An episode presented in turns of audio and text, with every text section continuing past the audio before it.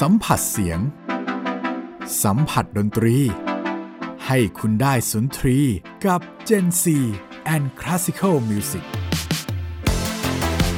รับฟังประสบการณ์การทำงานกับ Principal Flute รุ่นใหม่ไฟแรงใน Gen Z and Classical Music กับมุกณัฐฐา ควรขจร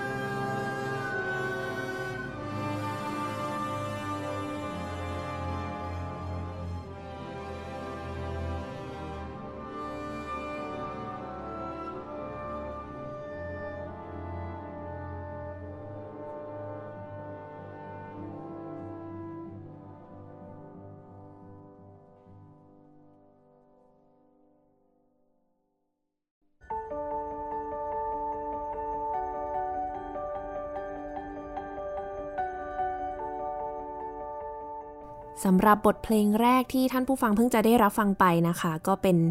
ซิมโฟนีหมายเลข1ท่อนที่4นะคะซึ่งเป็นท่อนสุดท้ายแล้วก็ประพันธ์โดยนักประพันธ์ชาวเยอรมันโยฮันเนสบรามส์ซึ่งต้องบอกเลยว่าเป็นเพลงที่บรามส์เนี่ยใช้เวลาถึง21 ปีในการแต่งเพลงเดียวกว่าจะได้ซิมโฟนีบทหนึ่งเพราะว่าณตอนนั้นเนี่ยมันเป็นยุคหลังจากเบโธเฟนที่เขาแต่งบทเพลงอันยิ่งใหญ่ไว้ซึ่งก็คือซิมโฟนีหมายเลข9ทำให้บรามส์เนี่ยก็เหมือนพยายามเต็มที่เลยที่จะสร้างผลงานที่เขาเรียกว่าไม่อยู่ใต้เงาของเบโธเฟนเอางี้ละกันเพราะงั้นเขาก็เลยใช้เวลาถึง21 ปีกว่าที่จะสร้างสรรค์ผลงานชิ้นนี้ออกมาสู่ชาวโลกได้ก็ถ้าท่านผู้ฟังได้ฟังไปเมื่อสักครู่ก็จะได้ยินเสียงโซโล่ในหลายๆเครื่องเนาะเริ่มมาจากฮอร์นต่อมาด้วยฟลูตแล้วก็จะมีเป็นกลุ่มเครื่องโลบราสเป็นทรอมโบนก็วันนี้เนี่ยต้องบอกก่อนว่าเป็นเขาเรียกว่าไงเหมือนตอนพิเศษนิดนึงแล้วกันเพราะว่าอยากจะให้ท่านผู้ฟังเนี่ยได้เข้าใจถึงการทำงานของนักดนตรีในวงออเคสตรามากขึ้นวันนี้ก็เลยได้รับเกียรติจากน้องเนมนะคะธีรัตน์ เกตมีนักฟลูตประจำวง Royal Bangkok Symphony Orchestra มาพูดคุยกันสวัสดีค่ะสวัสดีครับค่ะน้องเนมครับซึ่งจริงๆเมื่อสักครู่เพลง Brahms 1เนี่ยก็เนมเป็นคนเลือกมาใช่ครับเพราะว่าตัวเนมเองก็เพิ่งจะได้เล่นไปไม่นานนี้เนาะถูกต้องครับเป็นไงโดยส่วนตัวก็เป็นคนที่ชอบฟัง Brahms อยู่แล้วโอ้ใช่เพลงดีเนาะตอนนั้นเล่นรู้สึกเป็นไงบ้างอ๋อตอนที่เล่นก็ตื่นเต้นเหมือนกันนะครับโอ้ยแน่นอนอ่ะเป็น excerpt ใหญ่ excerpt 1เลยเนี่ยมันดูแบบยิ่งใหญ่มากฟลูตครับค่ะ วันนี้เราคุยกันสบายๆท่านผู้ฟังอาจจะแบบว่าทำไมวันนี้มุกดูชิลจัง วันนี้คุยกันสบายๆนิดนึงเพราะว่าก็เนมเองก็เรียกว่าเป็นเพื่อนร่วมงานที่นั่งอยู่ข้างกันตลอดเวลา นั่งทุกคอนเสิร์ตเลยทุกคอนเสิร์ตก็จะนั่งเนี่ยขวามือมุกก็จะเป็นเนมตลอดนะคะก็ก่อนที่จะคุยกันในเรื่องการทำงานของเราสองคนก็คุยถึงเนมนิดนึงว่าโอเคเนมเล่นฟลูตเนาะใช่ครับเล่นมาตั้งแต่เริ่มเลยไหมเริ่มด้วยฟลูตหรือเปล่าคะจริงๆเครื่องดนตรีชิ้นแรกจริงๆไม่ใช่ฟลูตครับแต่เป็นเปียโนไม่แปลกใจปกติ ตอนเด็กๆใช่ครับคุณพ่อคุณแม่ก็ส่งไปเรียนเปียโนตอนเล็กๆแต่ว่ามีอยู่วันหนึ่งครับก็ได้ไปเจอเพื่อนของคุณพ่อนี่แหละที่เขาไปเรียนดนตรีตามโรงเรียนสถาบันดนตรีทั่วไปเนี่ยครับแล้วเห็นเขาเล่นฟลูตแล้วรู้สึกว่าเครื่องนี้มันน่าสนใจมันแบบน่ารักอะไรอย่างงี้เปล่าไม่รู้ไงครับตอนเด็กก็รู้สึกว่ามันน่าสนใจอยากเด็กนี่คือประมาณเท่าไหร่ประมาณนั้น8มั้งครับ8ขวบใช่ครับช่วงประถมเลยแล้วก็ขอคุณพ่อคุณแม่เรียนฟลูตแต่ว่าตอนนั้นคุณครูเขาให้เหตุผลว่าผมตัวเล็กแขนไม่ถึงคือฟลูตยังยาวไปสำหรับตอนนั้นใช่ครับตอนนั้นยังยาวไปเขาก็เลยบอกว่าเดี๋ยวโตก่อนละกันแล้วค่อยเรียนก็เลยเหมือนได้ไปเรียนเปียโนแทนมั้งครับช่วงนั้นค่ะใช่แล้วก็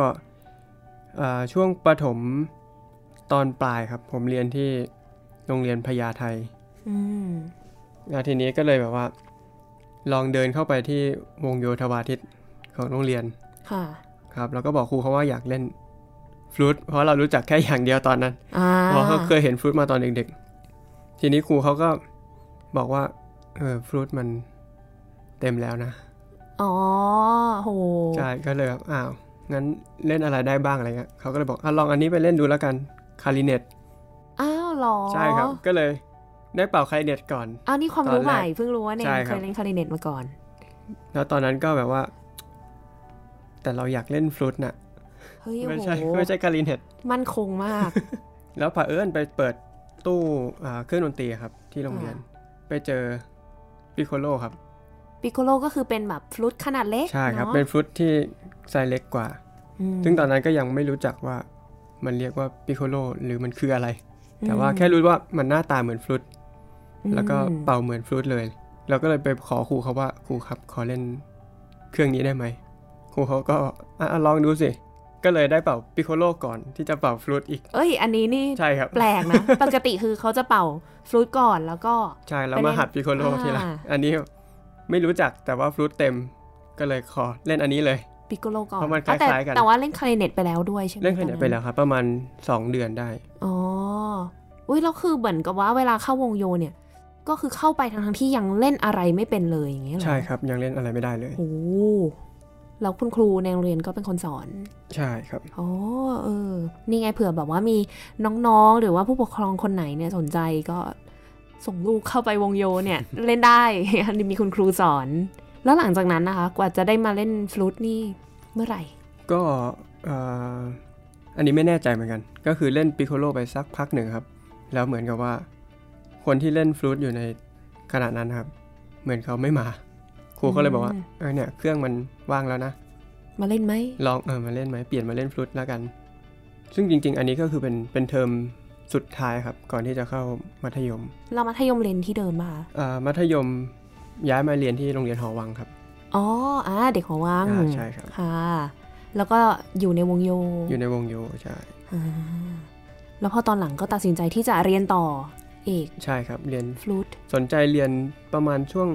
กำลังจะขึ้นม.ปลายครับถือว่าดีแล้วที่คนพบตัวเองค่อนข้างเร็วเมื่อเทียบกับคนอื่นๆนี่โหขนาดเรานี่คือม.6 จนเอ็นติดแล้วก็ยังแบบเอาไงดีนะ แล้วระดับมหาวิทยาลัยตอนนั้นเรียนที่จุฬาลงกรณ์ใช่ครับที่จุฬาคณะอะไรนะคณะครุศาสตร์ครับอ๋อเรียนครุศาสตร์เรียนที่ครุศาสตร์5 ปีครับเรียนจบมาทำงานเลยตอนช่วงที่เรียนอยู่ครับก็มีสอนบ้างอยู่แล้วก็ตามปกติของนักดนตรีเนาะใช่ครับก็มีสอนพิเศษตามโรงเรียน เป็นสอนฟลูตเนี่ยแหละครับแต่เป็นแบบเด็กเล็กมากๆเด็กประถมซึ่งเขาก็จะใช้เป็นฟลูตพลาสติกกันอะไรเงี้ยครับฟลูตที่แขนถึงนะที่แขนถึงครับถ้าเดี๋ยวนี้เขามีฟลูตที่ทำให้มันเล็กลงแล้วแล้วก็ตรงหัวที่เป่าอะครับเขาทำเป็นหัวโค้งอ๋อคือแบบปกติฟลูตเนี่ยมันจะแบบตรงใช่ครับตรงยาวๆเลยเขาก็คือเหมือนโค้งข้างหน้ามาให้ใช่ครับอ๋อแล้วก็น้ำหนักก็จะเบาเพราะถ้าเป็นพลาสติกครับเด็กก็จะถือแล้วไม่เมื่อยเมื่อไหร่เขาจะทำโอโบพลาสติกบ้าง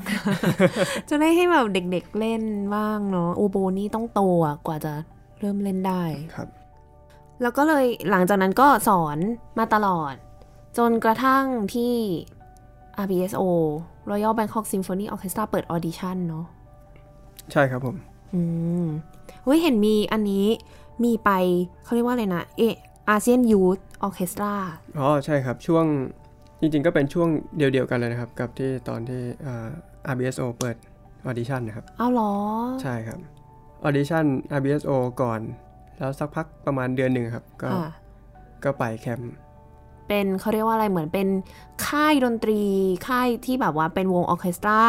แล้วก็เปิดให้แบบคนในเอเชียใช่ไหมครับใช่ครับคนในเอเชียมาออดิชั่นกันเลยครับแล้วก็เขาก็จะเลือกแต่ละประเทศ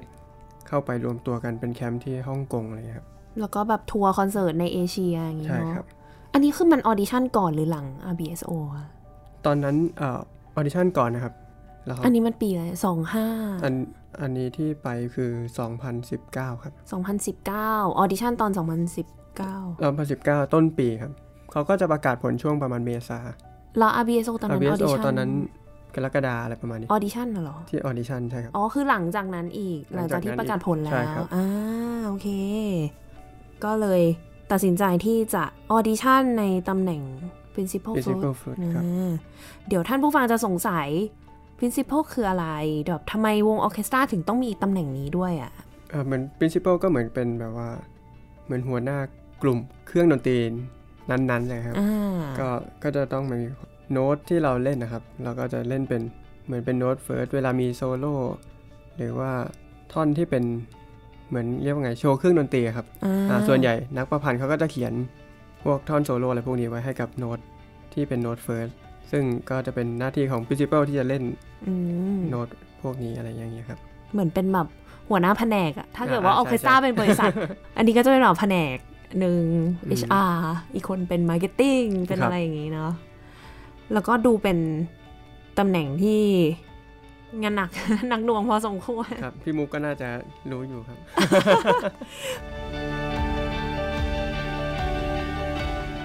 เล่าเรื่องตอนออดิชั่นให้ฟังหน่อยว่าตอนนั้นนี่เผื่อท่านผู้ฟังสงสัยว่าการออดิชั่นเนี่ยกว่าจะมาได้ตำแหน่งเนี้ย Principal เนี่ยต้องทำอะไรบ้างพอรู้ว่า RBSO เปิดออดิชั่นใช่ไหมครับเราก็แบบว่าเราไปออดีไหมอะไรเงี้ยครับอ้าวมีคิดด้วยเหรอเราทำดีไหมคือในใจครับอยากเล่นออร์เคสตราอาชีพอยู่แล้วครับแต่ว่าเราก็รู้สึกว่าเป็นเด็กอะไรเงี้ยครับเราไปออดิชั่น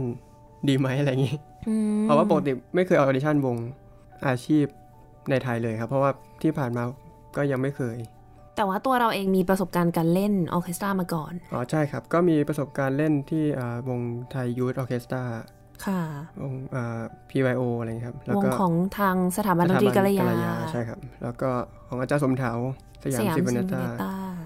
ก็พอมีประสบการณ์บ้างครับค่ะแล้วก็ตัดสินใจที่จะออดิชั่น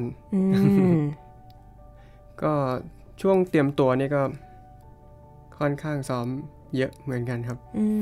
เพราะว่าคือเหมือนก็มีประสบการณ์แบบว่าออดิชั่นมาหลายที่อะไรเงี้ยครับทั้งแบบออดิชั่นเรียนออดิชั่นเข้าวงเยาวชนอะไรครับออดิชั่นเข้าวงอาชีพจริงๆมีบ้างนะครับแต่ว่าแค่ไม่ใช่ในไทยครับโอเคก็เคยส่งวิดีโอไปที่วงที่จีนอะไรเงี้ยครับค่ะแล้วก็เคยบินไปสอบที่เวียดนามวงก็ไม่ติดครับตอนนั้นช่วงนั้นซึ่งเราก็รู้สึกก็เสียใจนะครับแบบว่ารู้สึกว่าไปออดิชั่นแล้วก็ไม่ได้เลยโอ้ยแน่นอนมัน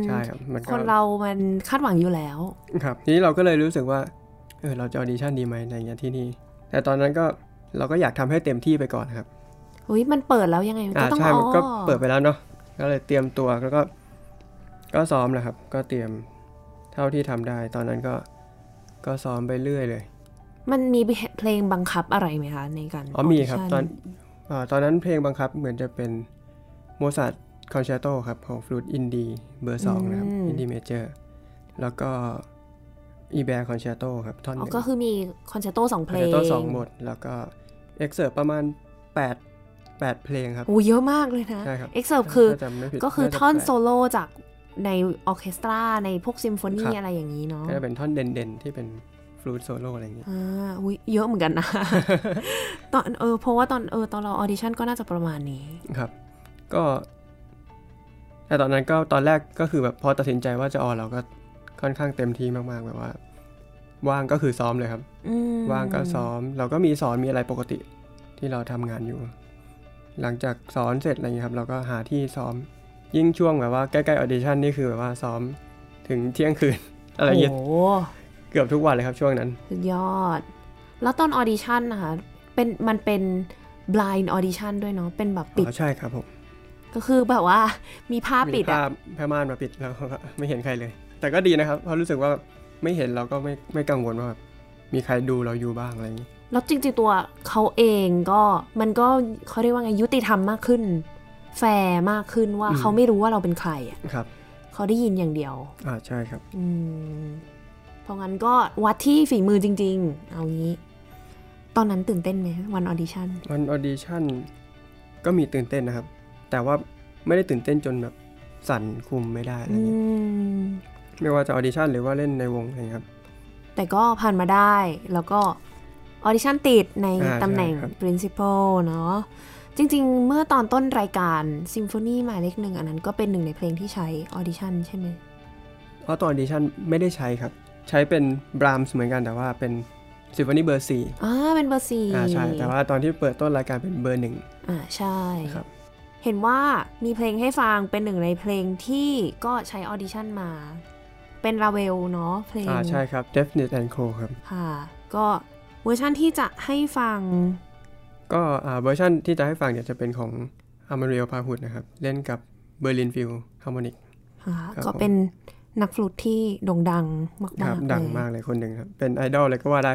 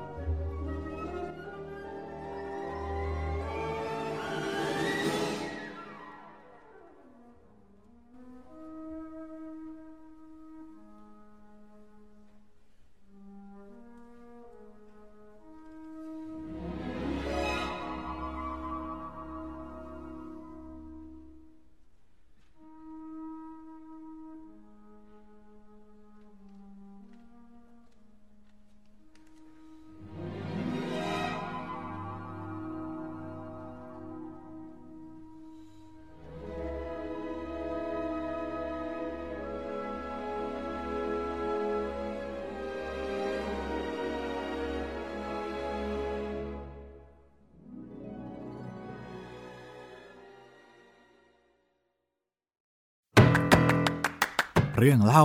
นักดนตรี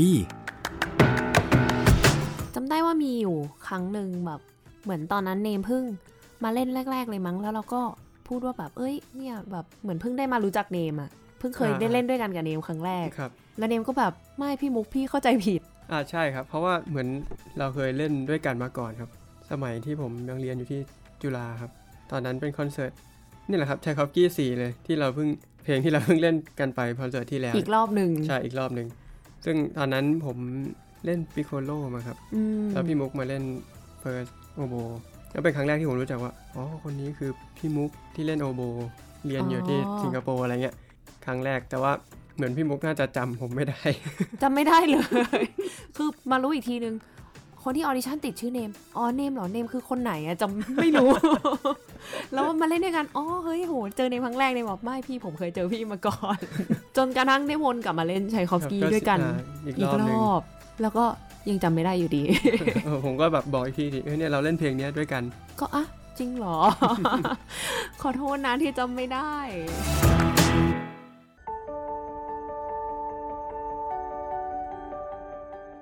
หลังจากที่เข้ามาอยู่ในวง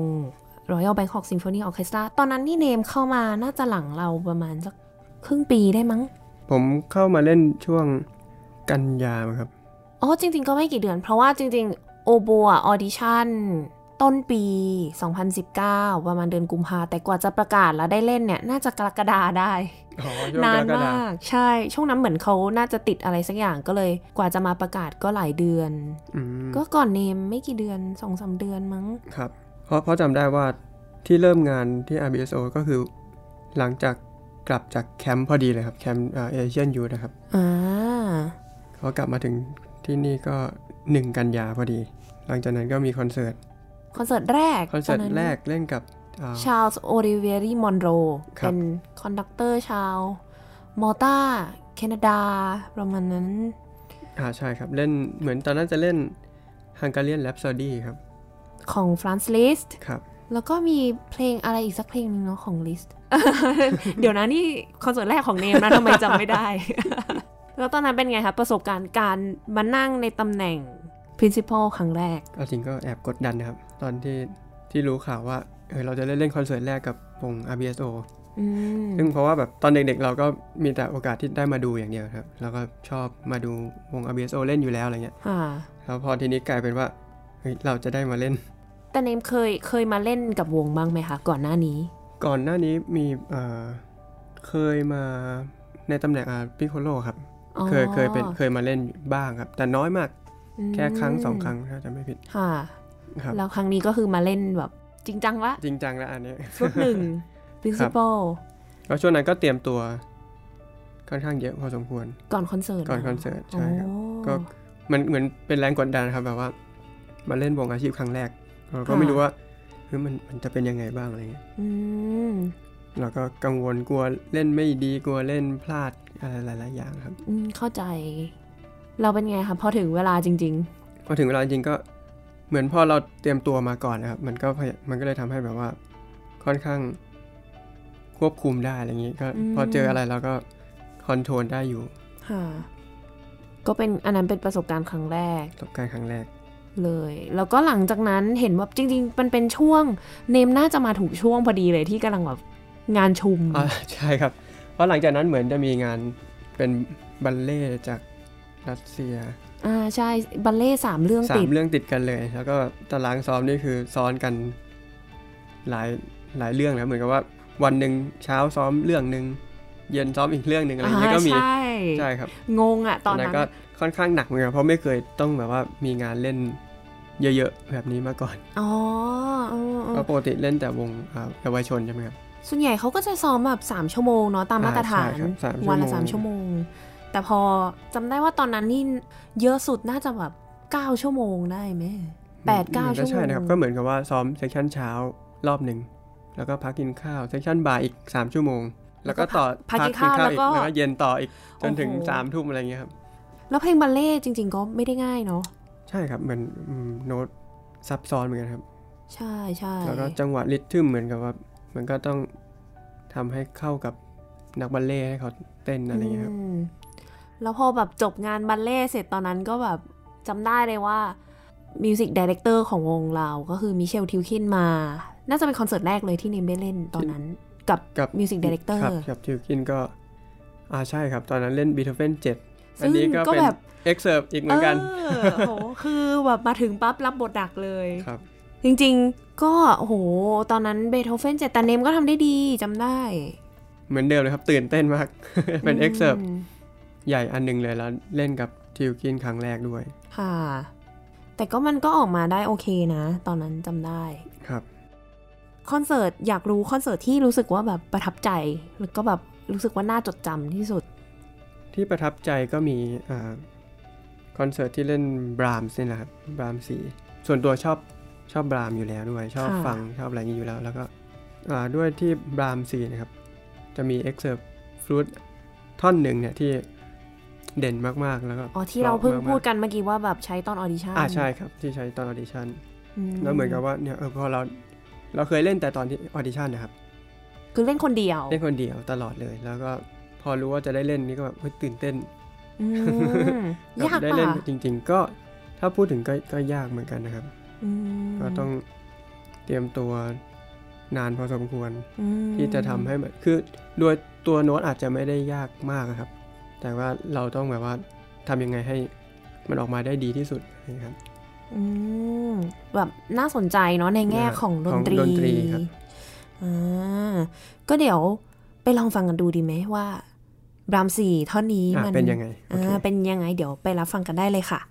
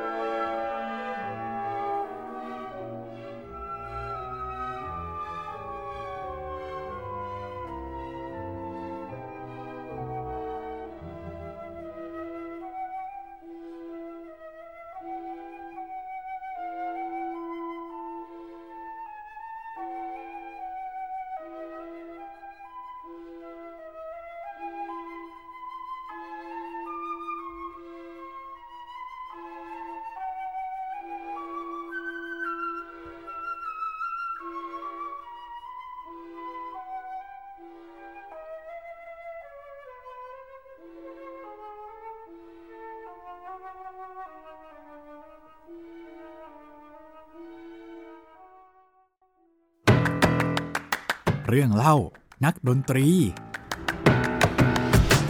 ล่าสุดที่เราเล่นคอนเสิร์ตกันไปตอนนั้นเล่นเดวชาร์กจบแล้ววันถัดมาก็มีซ้อมต่อเลยใช่เพราะตอนแรกเหมือนเราจะไปซ้อมกันที่จาม9แต่ว่าช่วงนั้นเหมือนมีโควิดก็เลยย้ายที่มาที่สุวรรณธรรมฮอลเล็กมีเรื่องหาๆเนาะตอนนั้นโอ้ยเยอะเนมทั้งนั้นเลยเหมือนผมก็เข้ามาคุยกับพี่แบบว่าตอนจบคอนเสิร์ตอะไรอย่างเงี้ยนะปกติเอ้ยพรุ่งนี้เจอกันใช่พรุ่งนี้เจอกันผมก็บอกพรุ่งนี้เจอกันนะครับหกโมงอะไรอย่างงี้นี่ก็แบบตกใจเลยฮะหกโมงเหรอ ไม่เนมพรุ่งที่ซ้อมบ่ายโมงผมว่าอ้าวจริงเหรอไม่งั้นนี่ผมมาหกโมงแล้วนะก็แบบตกใจกันหมดเลยทุกคนก็ช่วยกันเปิดดูตารางแล้วก็แบบพรุ่งนี้บ่ายโมงนะพรุ่งนี้บ่ายโมงเจอกันบ่ายโมงสวนวัดเจอกันที่สวนวัดแต่ไม่บอกว่าที่ไหนของศูนย์วัฒนธรรมด้วยพอวันถัดมาเนมไปโผล่อยู่ไหนไปเดินไปหอใหญ่เลยครับเงียบสนิทเงียบปิดไม่มีใครเลยเขาซ้อมกันที่หอเล็กศูนย์วัฒนธรรมแล้วก็เหมือนจะมีอีกรอบนึงด้วยป่ะที่แบบก็ผิดอีกอ่ะว่าแบบเฮ้ยพรุ่งนี้มีซ้อมบ่ายนะเนมนึกว่าไม่มีนึกว่าซ้อมเย็นใช่ครับเป็นบ่อยมากเพราะว่าเหมือนตอนแรกชินกับตารางเพราะว่าปกติวันแรกของการซ้อมออร์เคสตราจะเป็นช่วงเย็นตลอดเลยนะคอนเสิร์ตถัดมาใช่ไหมหลังจากจบเบโธเฟนเสร็จแล้วก็จะซ้อมไชคอฟสกี้เนมก็แบบพรุ่งนี้เจอกันตอนเย็นนะคะเนมมีซ้อมตอนบ่ายนี่นะคะนี่คือประสบการณ์ของเนมว่าต้องเช็คตารางหรือไม่ก็หันมาถามมุก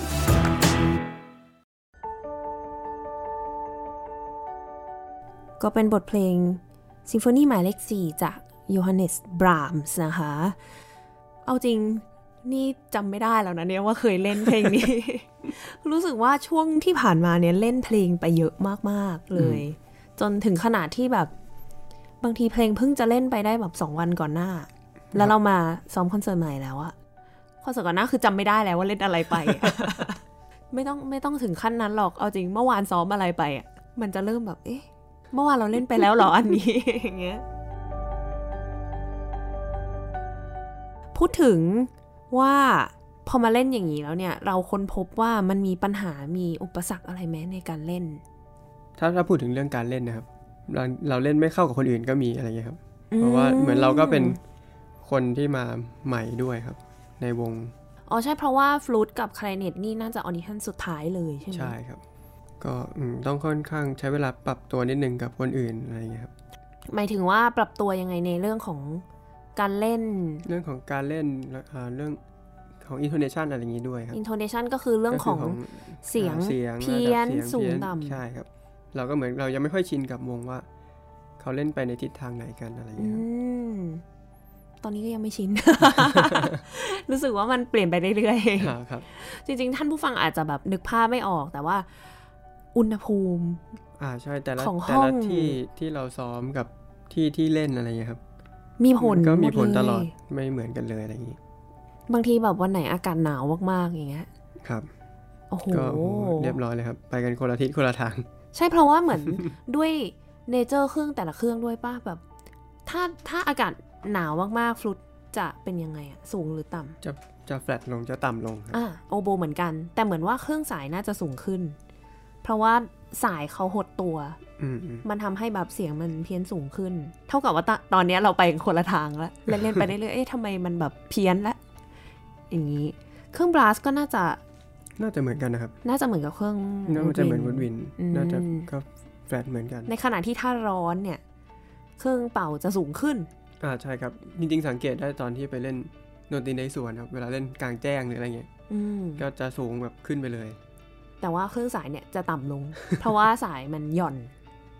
ในเรื่องของแรงกดดันนะการที่เรามานั่งอยู่ตรงนี้เนาะ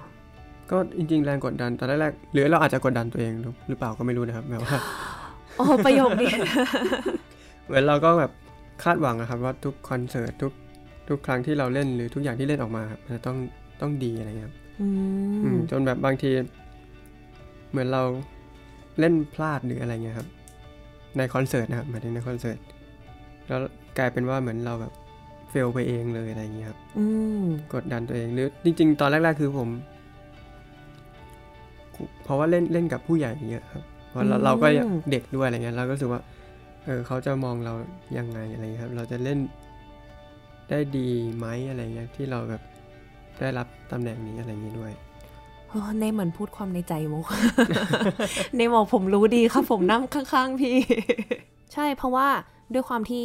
ถ้าเทียบอายุแล้วเนมค่อนข้างเด็กกับคนอื่นๆในวงแล้วเวลาสมมติว่ามีอะไรในใจนี่เรากล้าพูดไหม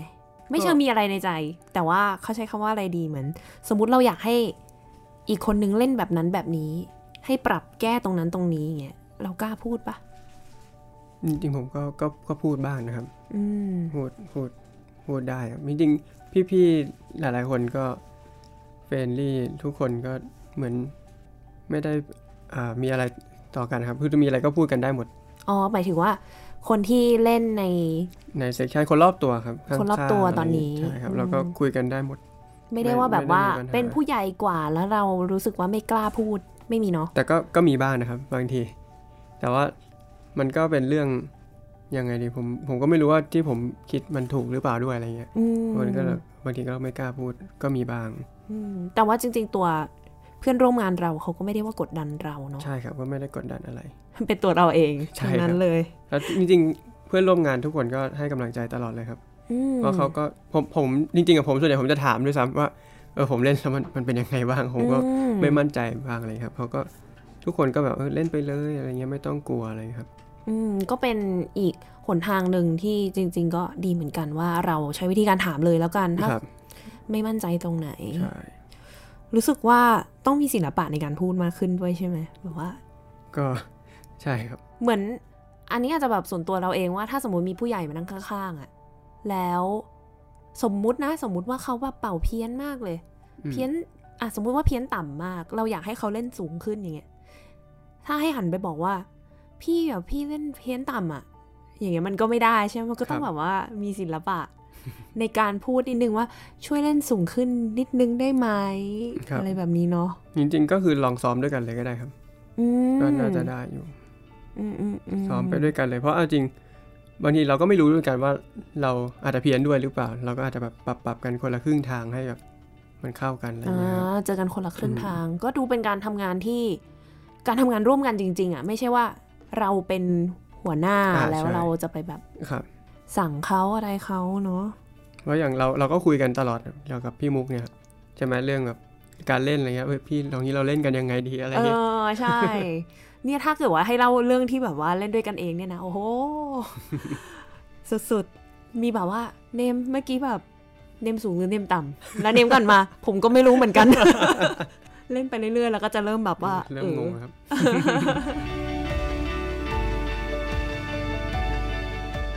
เห็นว่ามีปัญหาเรื่องการจัดตารางเวลาในการทำงานนิดนึงด้วยใช่ไหมคะก็ด้วยครับเพราะว่าเหมือนมันก็เป็นงานใหม่งานหนึ่งเนาะครับสำหรับผมแล้วก็พอตารางมันมาเรื่อยๆเยอะๆนะครับเราก็แบบต้องเริ่มจัดเพราะว่าปกติเราก็จะมีแต่สอนอย่างเดียวเราก็จะรู้ว่าเราจะสอนวันไหนยังไงทีนี้พอมีตารางของวงเข้ามาด้วยนะครับเราก็จะเริ่มแบบบางทีมันชนกันแล้วก็มีอะไรเงี้ย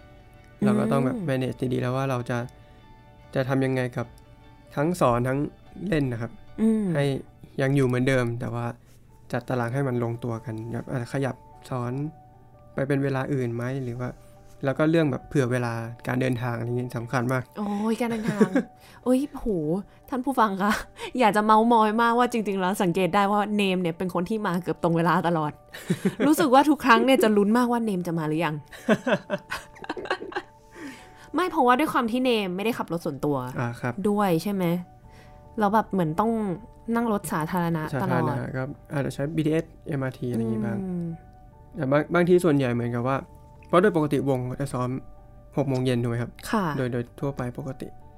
ทีนี้เหมือนกับก่อนหน้านี้เราก็มีสอนแบบ after school มาก่อนเลยครับอ๋อก็คือหลังจากที่โรงเรียนพวกโรงเรียนประถมเลิกเรียนอะไรอย่างเงี้ยใช่มั้ยประถมหรือมัธยมอะไรเงี้ยครับอ๋อแล้วก็ค่อยสอนดนตรีก็สอนดนตรีหลังเลิกเรียนทีนี้พอ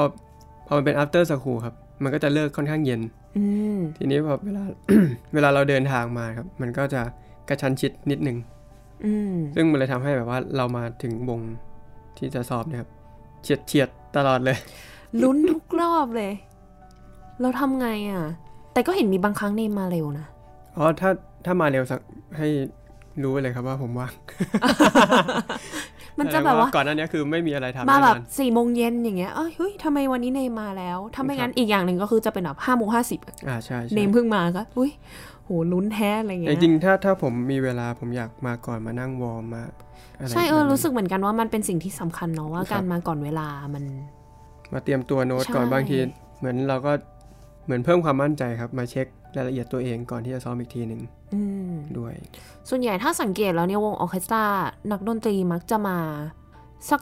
สมมติซ้อม 18:00 น. 5:30 น. นี่มากันเยอะมากแล้วนะแทบจะเต็มวงทุกคนเขาก็มาเตรียมตัวเองให้พร้อมเพื่อที่ว่า 18:00 น. แล้วก็จะเริ่มจูนพร้อมกันไปเลย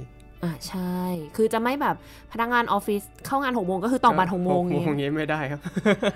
ออร์เคสตรานี่โหต้องมาก่อนจริงๆปกติ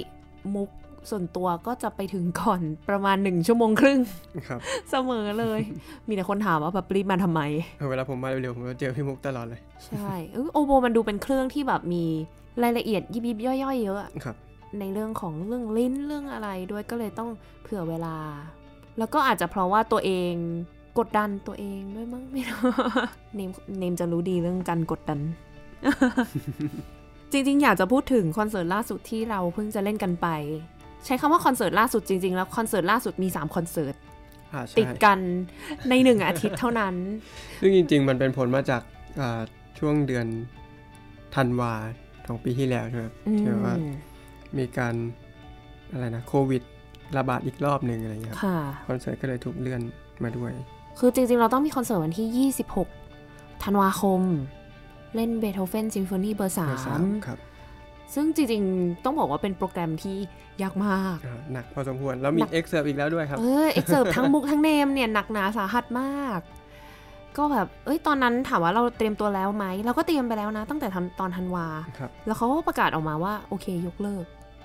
ยกเลิกโอเคไม่เป็นไรซ้อมไปแล้วไม่เป็นไรยกเลิกไปแล้วก็ซ้อมเก็บไว้ก่อนตอนนั้น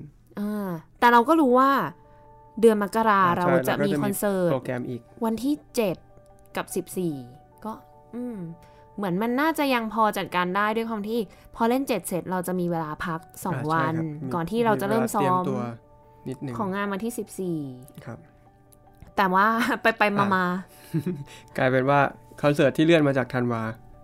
มาแทรกอยู่ตรงกลางระหว่าง2คอนเสิร์ตนี้คือแบบอยู่ดีๆมีคอนเสิร์ตโผล่มาวันที่10มกราคมก็แบบฮะเดี๋ยวนะ เราจะเล่น7 10 14อย่างนี้เลยเหรอ ก็แบบตกใจมากตอนนั้นก็ค่อนข้างแล้วโปรแกรมแต่ละเพลงก็ยากหนักหนาสาหัสจำได้ว่าคอนเสิร์ตแรกที่เล่นกันวันที่7อะทุกคนดูยังแฮปปี้มากอ๋อเฟรชเลยครับหลังปีใหม่ทุกคนแบบพักผ่อนมาแบบว่าเอ้ยห่างหายจากคอนเสิร์ตมานานด้วยใช่ก็มาเล่นด้วยกันโอ้ยสนุกสนานมากพอเริ่มจบคอนเสิร์ตวันที่7วันที่8เนี่ยซ้อมเริ่มซ้อมตั้งแต่บ่ายต่อไปเลยก็เริ่มแบบเอ๊ะมันยังไงนะแล้วก็เหมือนประมาณว่าเราทิ้งการเตรียมตัวคอนเสิร์ตนี้ไปด้วยอ๋อใช่ครับก่อนหน้านี้เพราะว่าเหมือนเราก็โมเดลไปเตรียม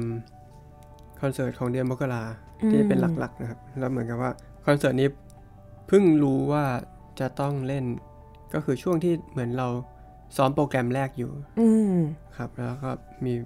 ประกาศออกมาว่าเดี๋ยวเราจะมีคอนเสิร์ตเนี้ยมาแทรกต้องบอกท่านผู้ฟังก่อนว่าเผื่อแบบท่านผู้ฟังสงสัยว่าเอ๊ะตอนนี้มีโควิดทำไมถึงเล่นคอนเสิร์ตได้จริงๆคอนเสิร์ตเนี่ยมัน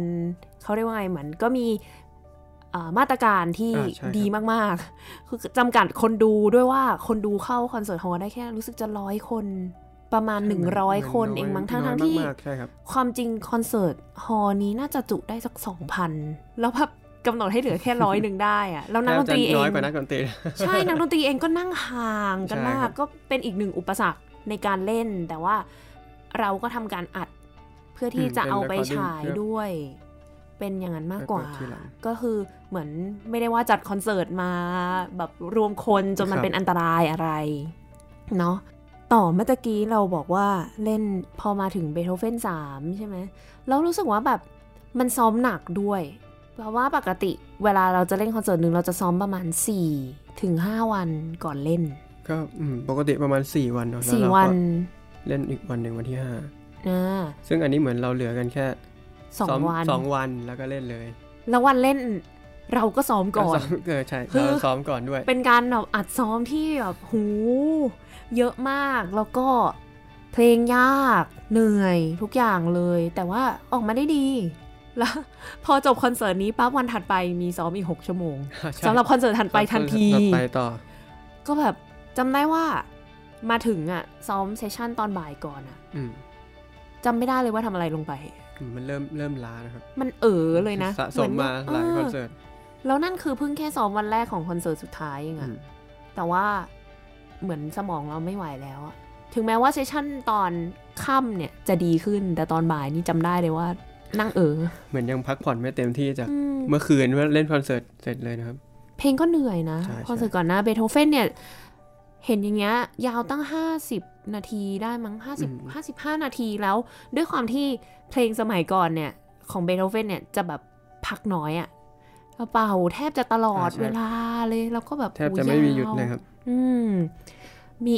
พอคอนเสิร์ตสุดท้ายเล่นไชคอฟสกี้ก็แบบดีขึ้นหน่อยตรงที่ว่ามีเบรกมีอะไรบ้างแม้ว่าเพลงจะยากมาก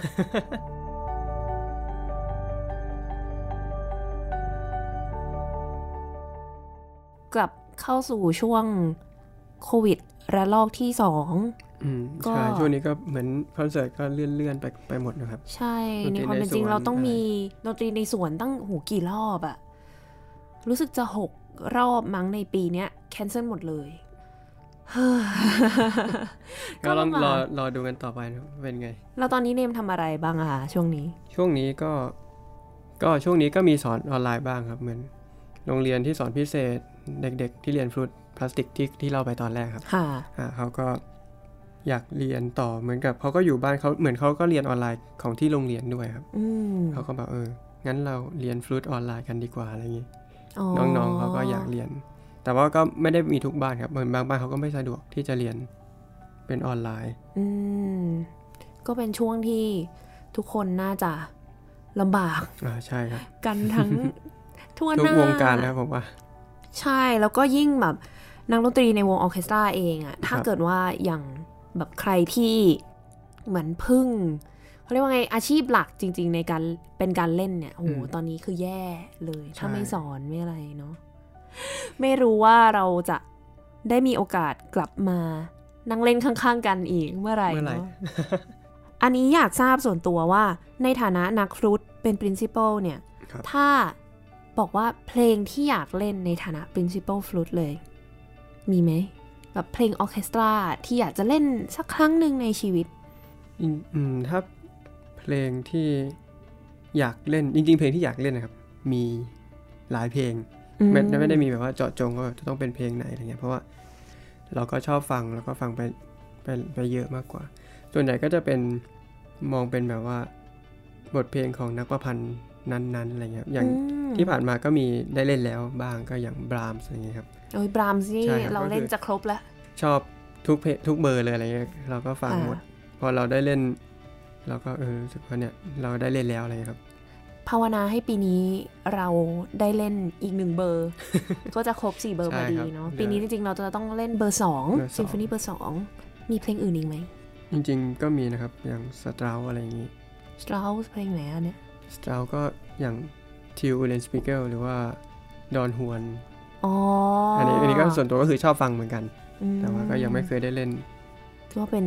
เรื่องของอนาคตว่าเราจะได้เล่นกันไหม เนาะปีนี้ก็จะลำบากกันนิดนึงถามถึงเรื่องของแผนในอนาคตบ้างว่าตอนนี้เนี่ยมีพอมีแผนที่จะทำอะไรไหมจัดคอนเสิร์ตหรือว่าทำอะไรบ้างเผื่อแบบท่านผู้ฟังสนใจอยากจะติดตามครับก็จริงๆแผนตอนนี้ก็คือตอนช่วงแรกคือคิดอยากจะรีไซเคิลครับก็คือเป็นคอนเสิร์ตเดียวเพราะว่าตั้งแต่เอาจริงๆตั้งแต่เรียนดนตรีครับมาจนจบเนี่ยยังไม่เคยจัดคอนเสิร์ตที่เป็นของตัวเองเลยอ้าวแบบไม่มีรีไซเคิลตอนเรียนเหรอคะเรียกว่าเป็นสอบจบเทอมดีกว่าครับเพราะว่าเหมือนอาจจะเป็นเพราะว่าผมเรียนคณะครุศาสตร์ด้วยแล้วก็อย่างแต่ละคนเขาก็จะมาไม่ได้บังคับครับเหมือนคณะที่เรียนศิลปกรรมหรือที่เรียนเอกเพอร์ฟอร์มของคณะอื่นๆที่ต้องจัดจูเนียร์รีไซเคิลหรือซีเนียร์รีไซเคิลใช่ไหมครับค่ะเพื่อจะจบปี3ปี4อะไรอย่างงี้ใช่ไหมเพราะว่าของครุศาสตร์เขาจะให้เป็นออกไปฝึกสอนอะไรอย่างเงี้ยครับโอเคก็เลยยังไม่เคยได้จัดสักทีค่ะครับก็มีแผนอยู่ว่าอยากจะจัดแต่ว่าพอช่วงที่ผ่านมามีโควิดเลยครับก็เลยยังคิดอยู่ว่าอาจจะเลื่อนๆออกไปก่อนจริงๆถ้ามีโอกาสก็อยากจะจัดแล้วมีเป็นเล่นในวงขนาดเล็กไหมคะแชมเบอร์เล่นในวงขนาดเล็กมีเล่นบ้างครับเล่นกับวงฟลูทของจุฬาเนี่ยแหละครับก็ยังมีพี่ๆเล่นกันไม่รู้ว่าเคยได้ยินหรือเปล่าวงชื่อวานิลาครับอันนี้คือเราฟอร์มกันมาตอนที่ช่วงเรียนปี1ตอนผมปี1นะครับเราเล่นกับพี่ๆเขาอะไรอย่างนี้เพราะเราจะไปแข่งที่โอซาก้าตอนนู้นเลยนานมากแล้วค่ะครับก็พอหลังจากงานแข่งนั้นเราก็ยังเหมือนรวมตัวกันอยู่เล่นบ้างอะไรครับทุกวันนี้ยังมีเล่นกันอยู่ไหมคะทุกวันนี้ก็มีเล่นบ้างนะครับตามงานถ้ามีงานฟลูตอะไรอย่างนี้เราก็จะไปแจมเป็นวงนี้ขึ้นแบบเป็นเกสอะไรอย่างนี้แบบมีบัตเตอร์คาร์ดศิลปินมาจาก